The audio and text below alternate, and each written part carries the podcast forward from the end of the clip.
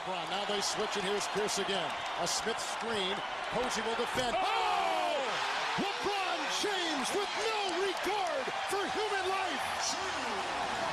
Boston only has a one-point lead. Greer's putting the ball on a play. He gets it out deep. But Havlicek steals it. Over the Sam Jones. Havlicek stole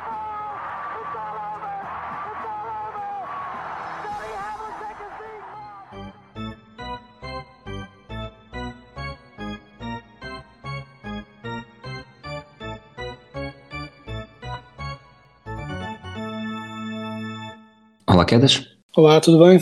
Tudo bem. Estamos aqui praticamente um dia depois do jogo 3, o primeiro em Boston. Os Celtics ganharam 116-100.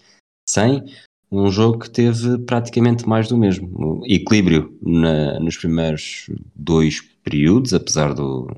Neste caso, os Celtics até tiveram bastante melhor, mas depois a segunda parte, Warriors eh, a dominarem o terceiro período e a ameaçarem, no quarto período, os Celtics a levarem a melhor.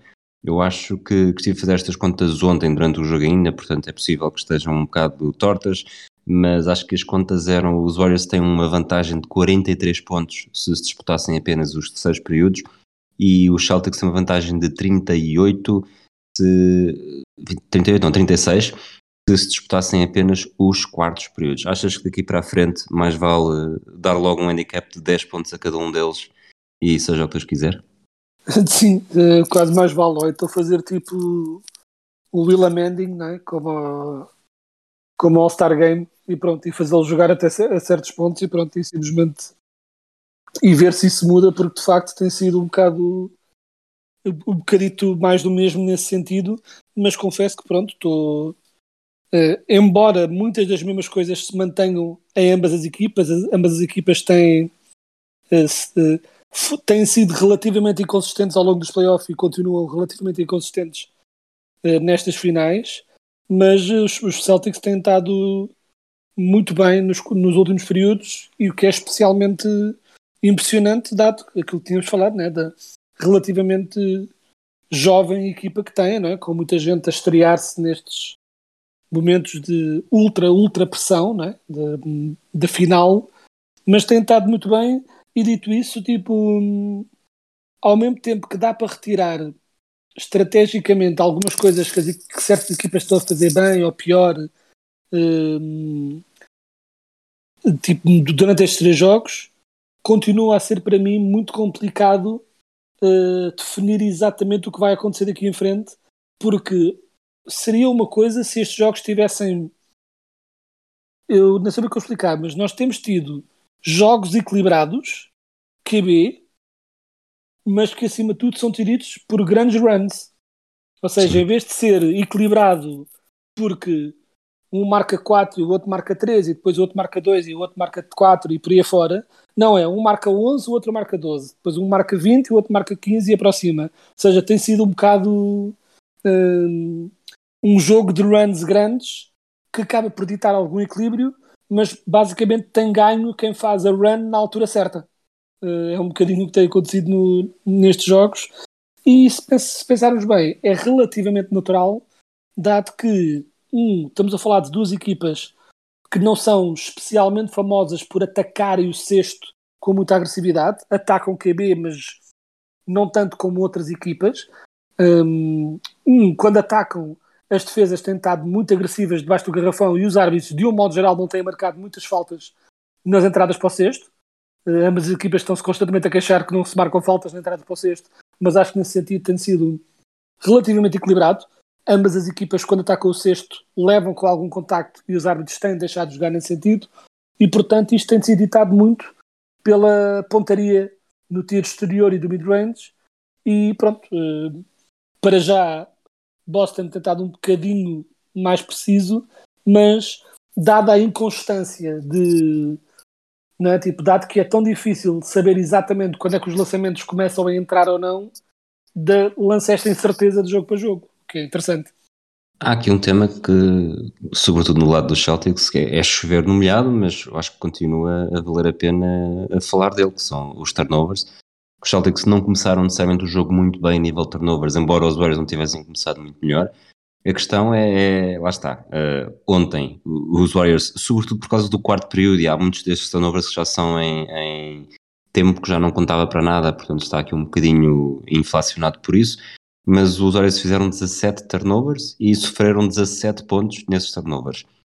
Os Celtics só fizeram 12, uh, acho que tinha ideia que no último período até foi só um, e, e sofreram 19 pontos. Portanto, mesmo assim, uh, apesar de terem cometido menos de 5 turnovers, os Warriors castigaram, uh, ou os Celtics foram mais castigados nessa diferença. E a verdade é que, olhando para esta série, e já tínhamos falado disto também da série com o Zit, parece-me que, que os Celtics de facto têm a melhor equipa e há aqui, tem melhor equipa no sentido de tem mais equipa, porque os Warriors, uh, eventualmente já vamos falar disso também, tanto do, do Drummond como do Clay Thompson, mas parece-me ser cada vez mais óbvio que ou há grande Curry ou então não há mesmo caminho para, para os Warriors ganharem esta série.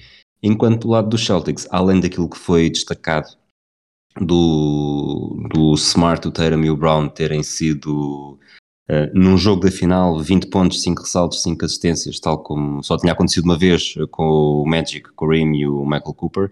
Uh, acho que não é só isso, porque depois ainda tens um quarto jogador, o Al Orford, que faz, só faz 11 pontos, é certo, mas também faz 8 ressaltos e 6 assistências. Portanto, tens 4 jogadores da equipa com pelo menos 5 assistências, com pelo menos 5 ressaltos, uh, e na verdade até estão mais próximos dos 10 do que dos 5, e de facto uh, tens momentos em que o Jalen Brown pegou na equipa, sobretudo na primeira, no primeiro período, tens momentos em que o Tatum não tendo feito ainda um jogo fenomenal e ontem também não, apesar dos números 26 pontos, 9 assistências, não é brilhante, mas ainda assim parece que eh, estas novas assistências para mim são o saber libertar no momento certo, mas obviamente também o mérito de, de para quem a bola vai uh, estar a entrar.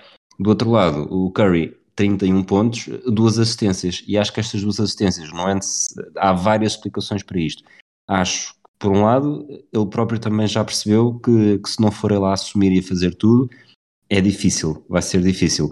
Por outro, mesmo quando ele faz o passe, e ele não sendo, não sendo o jogador mais brilhante da NBA uh, a assistir, também está longe de ser um jogador que faça apenas duas assistências, é, se os outros não a conseguem por lá dentro, uh, também não vai dar jeito, lá está, se o, o, mesmo que fosse o, o, Jason Kidd a jogar comigo, contigo, com o Nuno Aguiar, sobretudo com o Nuno Aguiar, e com o Pedro Silva, eh, ele bem que podia passar as vezes que, quisesse e fazer os melhores passos do mundo, que provavelmente acabava o jogo só com uma ou duas assistências e porque nos enganávamos. Portanto, às vezes os colegas também influenciam muito no número de assistências. E isso, para Sim. mim, são aqui números que nos fazem perceber que, havendo caminho para os Warriors serem campeões, parece que está a inclinar bastante e não apenas por ser eh, por estar 2-1 para os Celtics eh, para o lado de Boston.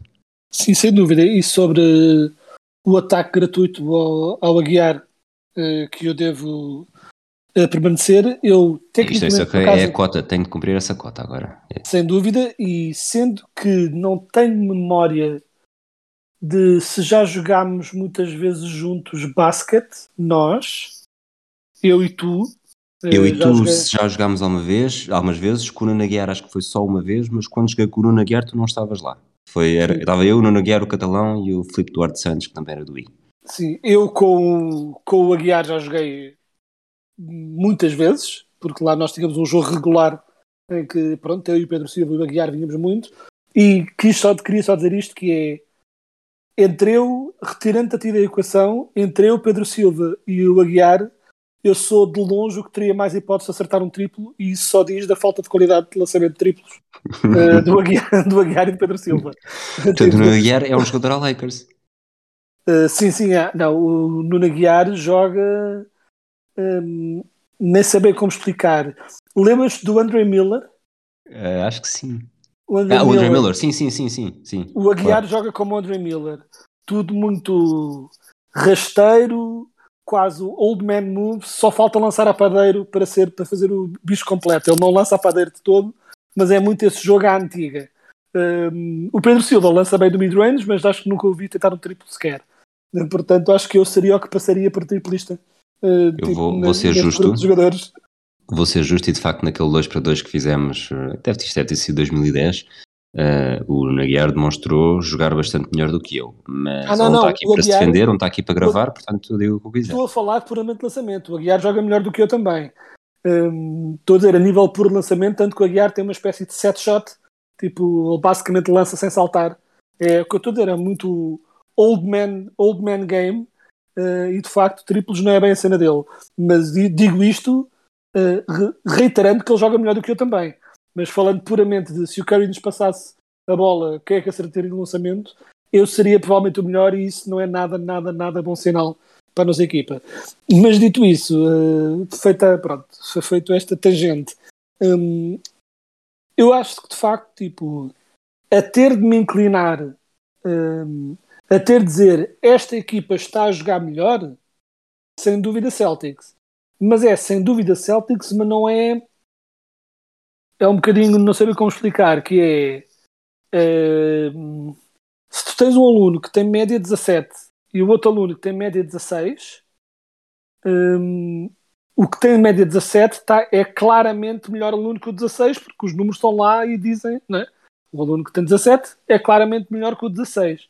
Mas isso não quer dizer que se fossem fazer uma espécie de teste de QI os dois um contra o outro, ou coisa assim, que se fosse uma garantia total que o 17 ganhasse, porque estão relativamente perto. É um bocadinho isto que eu quero dizer com, os- com a diferença de Celtics e Warriors. Neste momento, eu dou a vantagem clara aos Celtics, mas não é porque estejam a ser muito melhores, é porque estão a ser melhores, mas continua a ser perto o suficiente por toda uma série de razões. Os Celtics são mais equipa e têm mais opções de quando um joga bem, o outro pode. Tem outros que podem se chegar à frente.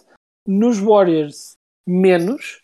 Hum, por outro lado, os Warriors têm, de todos os jogadores em campo, aquele mais capaz de, a qualquer, a qual- qualquer altura, explodir de uma forma completa absurda, completamente absurda e ganhar um jogo, entre aspas, sozinho. Hum, quanto à companhia que tem, o Clay, neste último jogo, esteve bastante melhor. Sim, sim, tudo, sem dúvida. e acima de tudo, naquela run importante, ele estava a começar a ganhar aquele gás à Clay. Hum, mas continua inconsistente e é natural ver-se muitas vezes que pronto que não está ainda nas totais, nas totais condições.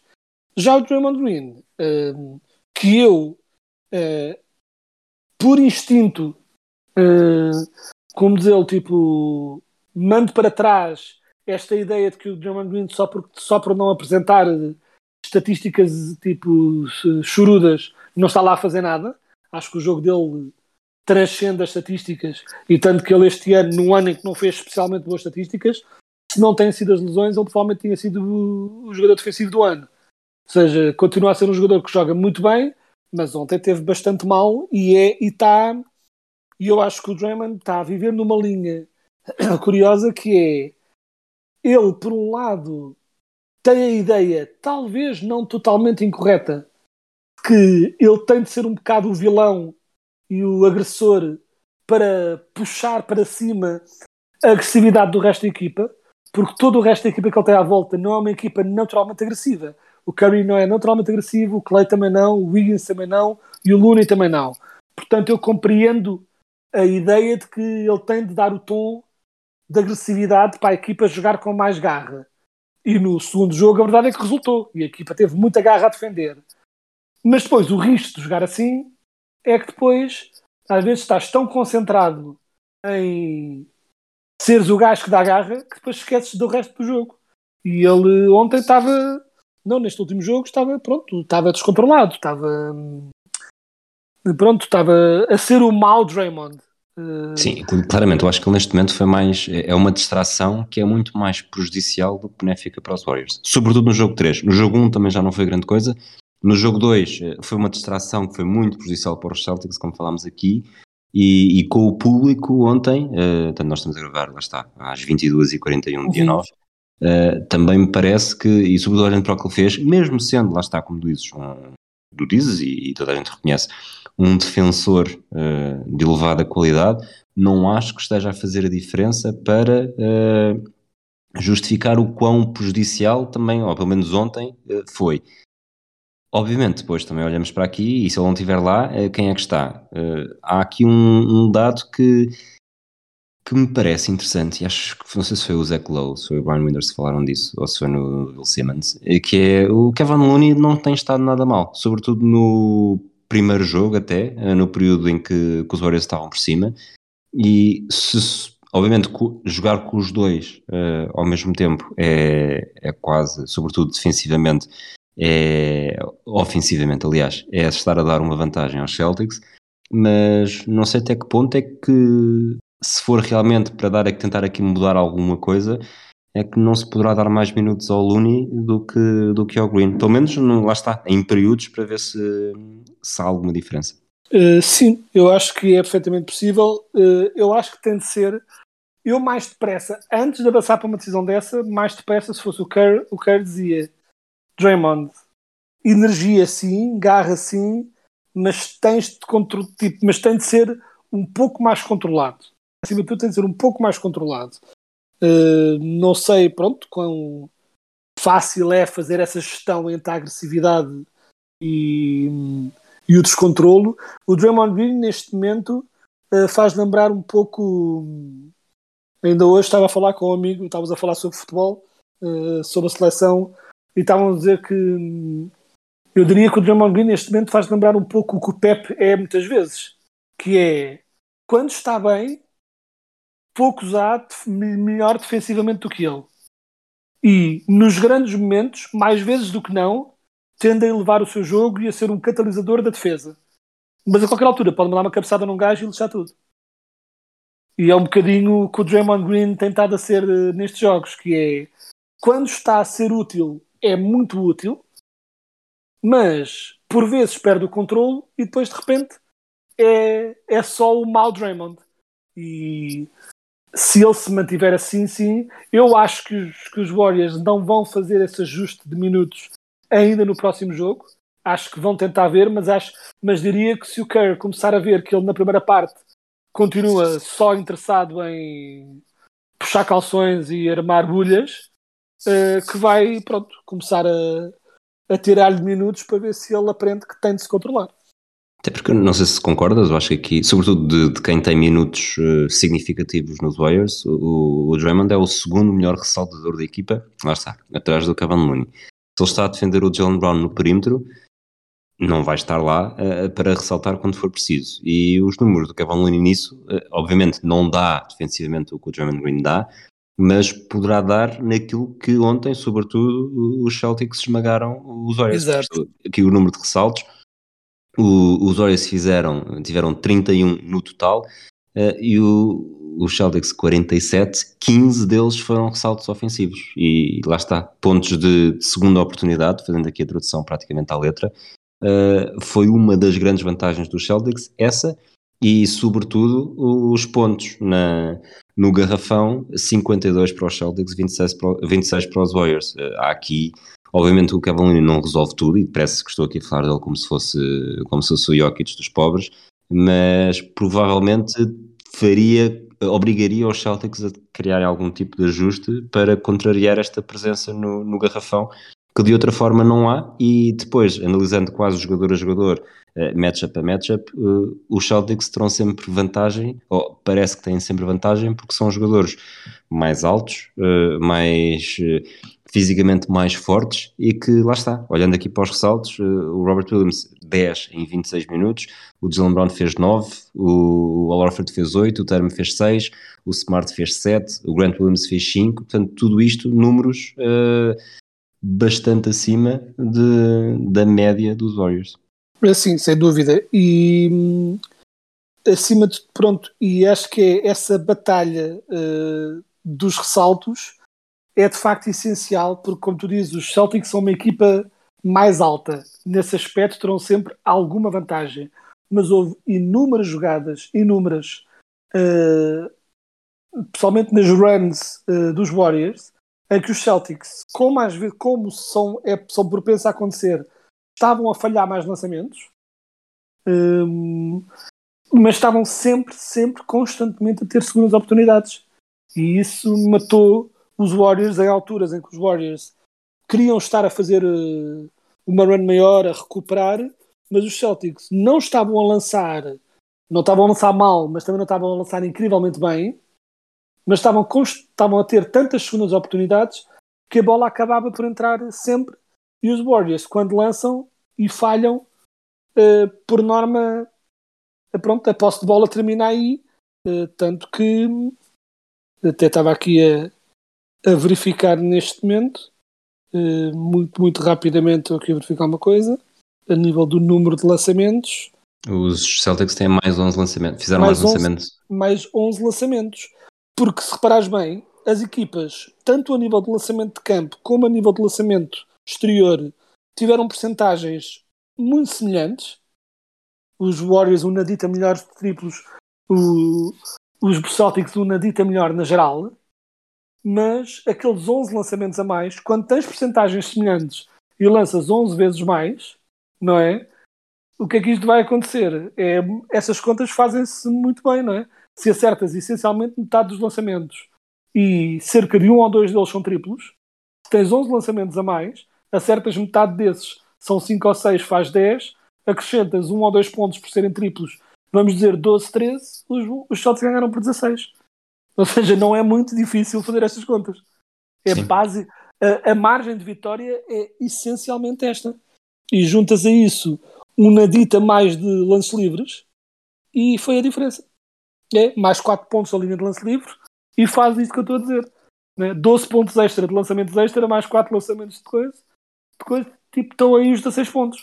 Ou seja, os pontos extra eh, a nível dos ressaltos ofensivos foram absolutamente cruciais neste jogo e os Warriors, e muitas vezes, e eu, embora eu concorde, sem dúvida, que pôr uma equipa um pouco mais alta pode ajudar nesse sentido, mas também, acima de tudo, o que os Warriors têm, têm em, em atenção é os Celtics são mais jovens, mais atléticos, saltam mais.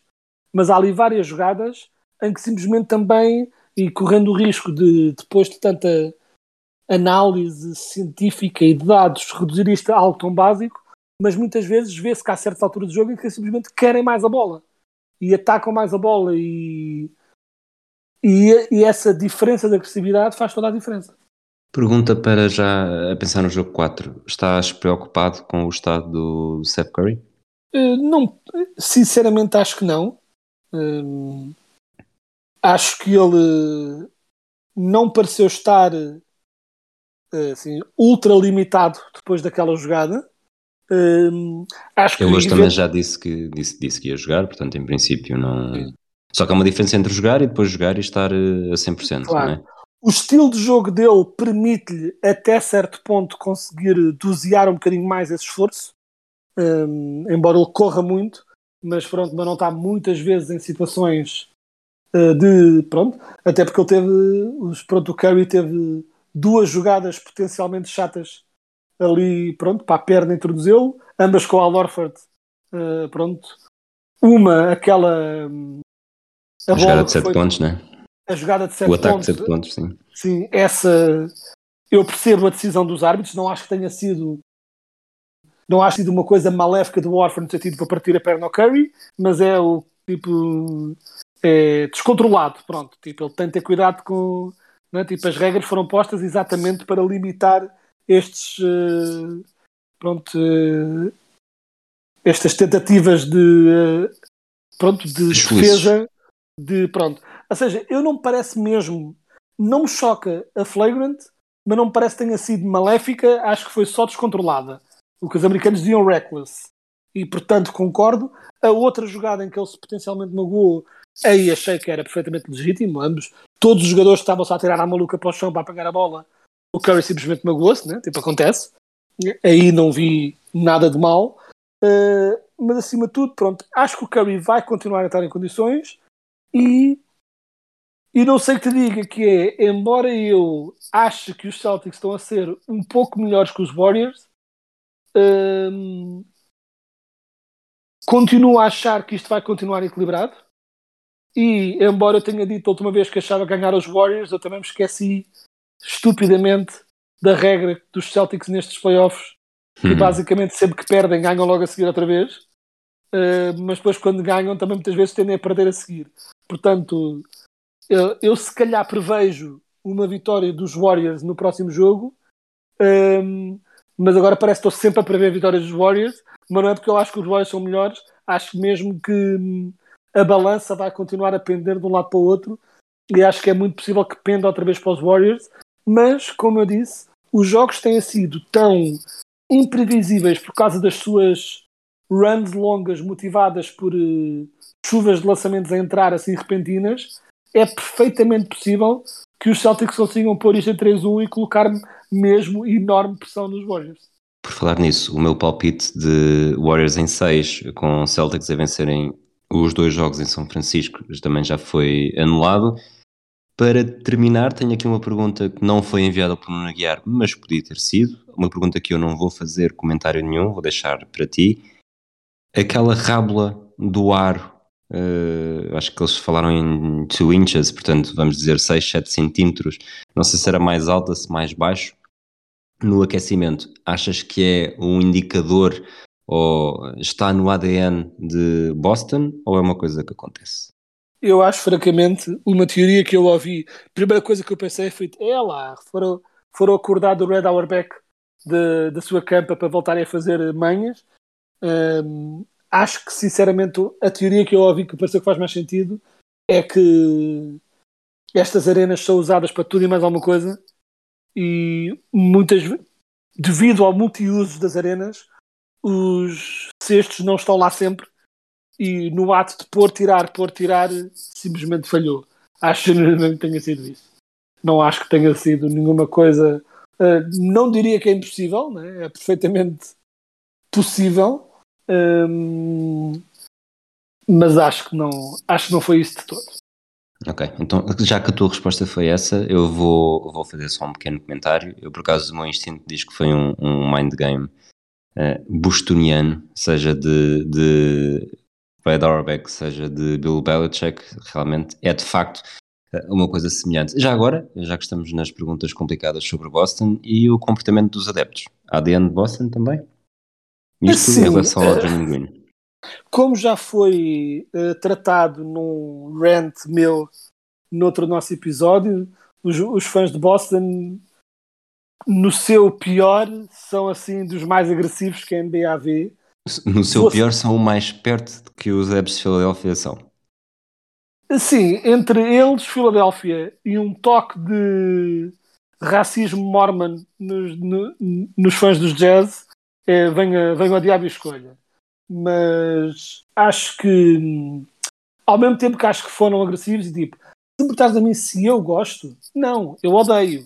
Mas eu não sou a pessoa a quem perguntar este tipo de coisas, porque eu, de um modo geral, tenho uh, um total uh, asco por quem vê, por quem acha que ter paixão pela equipa é passar o tempo todo a inventar insultos uh, sobre os adeptos e a dizer mal do árbitro. Eu nunca senti o desporto assim, não é a minha forma de estar no desporto, nunca foi. Uh, Estou menos ainda assim com a idade avançada com que já estou.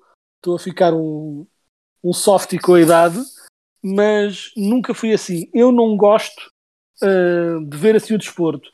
Eu sou a pessoa que uh, muitas vezes gravita para o ténis porque as pessoas nem sequer podem fazer barulho durante os jogos.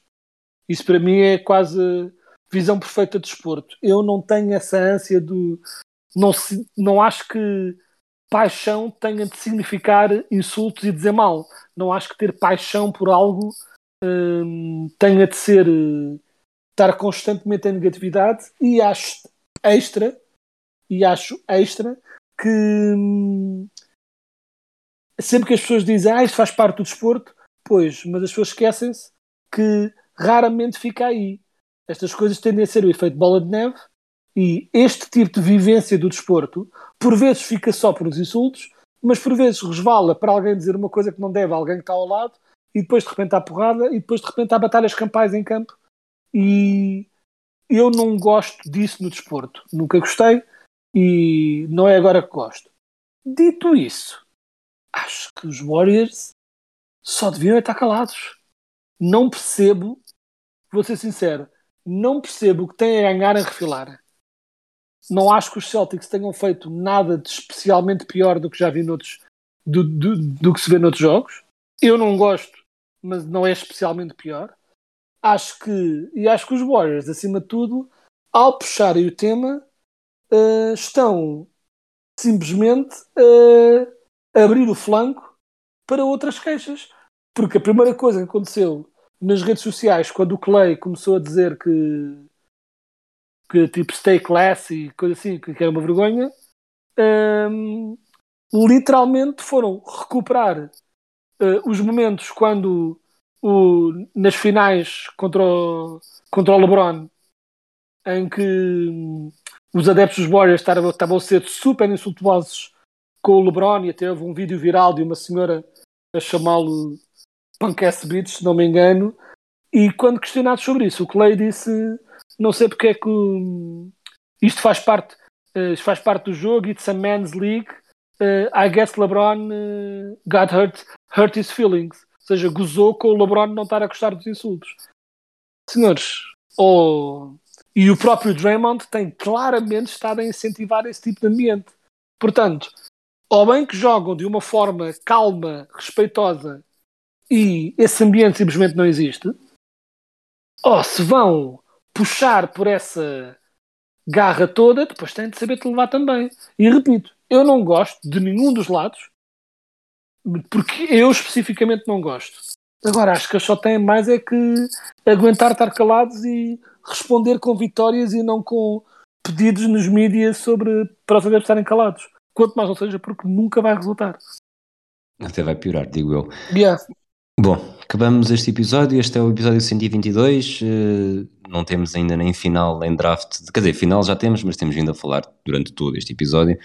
Uh, draft de 2022, portanto, são dois segmentos que terminam uh, depois de praticamente três anos disto. Já temos coisas preparadas para substituir este espaço no final pensámos no segmento do Naguiar, mas isto em princípio também só dura mais até mais 3 ou 4 episódios. Mas na próxima temporada já, já temos aí uma alternativa. Dito isto, um abraço, Quedas, Abraço. um abraço a todos aqueles que nos ouvem. Até depois do jogo 4. Now they switch